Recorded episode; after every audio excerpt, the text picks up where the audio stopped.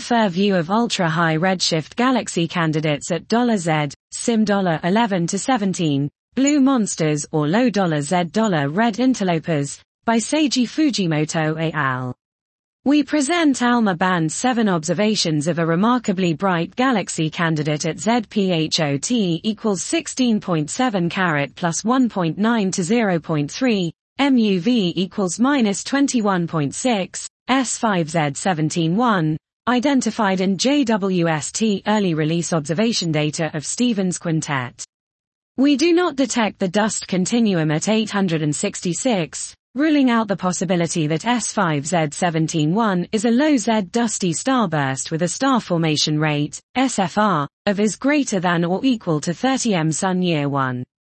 We detect a 5.1 sigma line feature at 338.726 plus or minus 0.007 GHz exactly coinciding with the JWST source position, with a 2.